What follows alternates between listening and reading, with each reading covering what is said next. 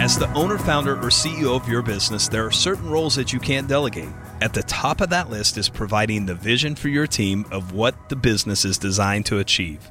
A compelling or vivid vision can unify the entire team around a common purpose. Cameron Herold has been a great resource for Advisors Excel on this topic of a vivid vision, and I like the way he describes its importance. Creating a vivid vision brings the future into the present so we can have clarity on what we're building now, Cameron says. It's a detailed overview of what my business will look like, feel like, and act like three years out. Casting the vision. If you haven't created a vivid vision for your company, there's no better time than today. Here are some simple ways to create a vision that can inspire your team to accomplish great things. Step one dream. First, you have to get away from your office and spend some time dreaming.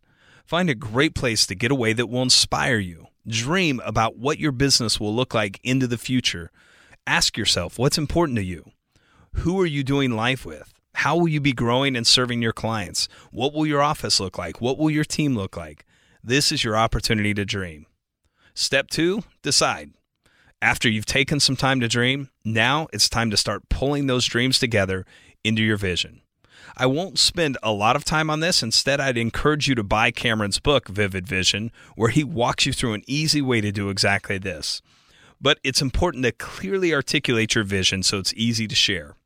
Dave and I worked on this a few years ago and came away with this vision to create an organization that could have a life changing impact on the three communities we serve all of you, our team here at Advisors Excel, and our local Topeka community. That vision has become a driving force in everything that we do, constantly pushing us to ask ourselves, will this have a life changing impact on one of those three communities? And if not, let's not do it. Step three share. When you have built your vision, the next key is to talk about it constantly. Dave and I repeat our vision over and over again. Many of you have heard us mention it at events. We share it at least half a dozen times a year with our team here, and we try to constantly reinforce this vision when sharing the impact we're having on any of these three communities we serve. If we have a big impact on one of you, we make sure we share it with our team.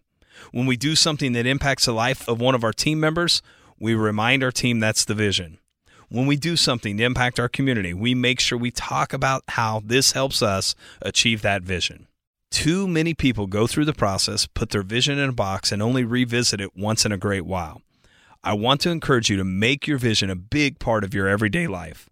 As a leader, one of the most important things we can do is consistently communicate the same message repeatedly.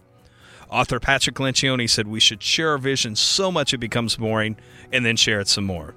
If you want your team to be inspired and help you accomplish great things, it starts with building and communicating a compelling vision for the future. If you haven't done so yet, there's never been a better time than today. Welcome to this edition of the AE Insider.